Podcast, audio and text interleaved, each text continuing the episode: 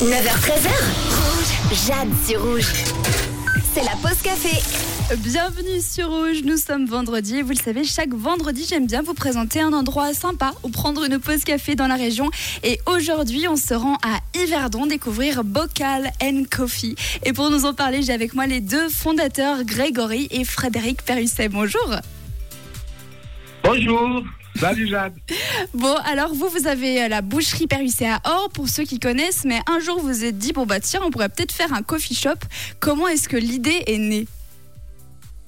Alors en fait, on est, on est les deux passionnés de café depuis un, un moment. En fait, depuis un voyage qu'on a fait euh, à Kona, euh, à Hawaï. Et puis on a découvert ce, ce, ce, ce monde du café qui est incroyable.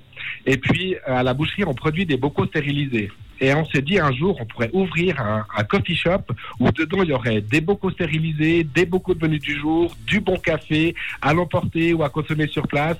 Et puis, euh, puis bah, on s'est dit, on s'est lancé quoi. On a décidé l'année passée. Euh, Fredo, si tu veux ajouter quelque chose. Oui, ben, en fait, on, est- on s'est dit comment attirer euh, la clientèle pour faire découvrir nos bocaux stérilisés? Ben, quoi de mieux que mon petit café le matin?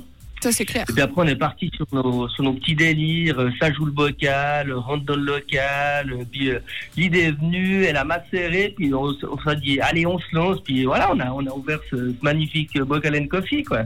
Incroyable. Et il me semble que votre café, il est torréfié pas loin d'ici.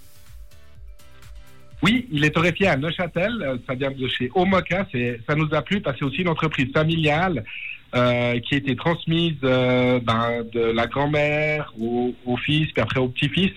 Et puis du coup, ça nous, ça nous conforte dans l'idée. Nous, c'était la même chose. On a aussi repris notre boucherie de nos parents. Et puis la structure, elle est assez grande pour que le café soit vraiment constant. Euh, et puis c'est pas un géant du café, donc ils font vraiment des sélections incroyables. Et puis venez goûter le café parce que vous allez revenir, c'est sûr. Bon, génial. Alors, un endroit chouette où on peut boire du bon café, prendre ses petits menus à emporter ou pour plus tard. Vous ne bougez pas, Grégory et Frédéric. On revient avec vous d'ici quelques instants pour parler un petit peu plus de ce qu'on peut trouver dans ces bocaux.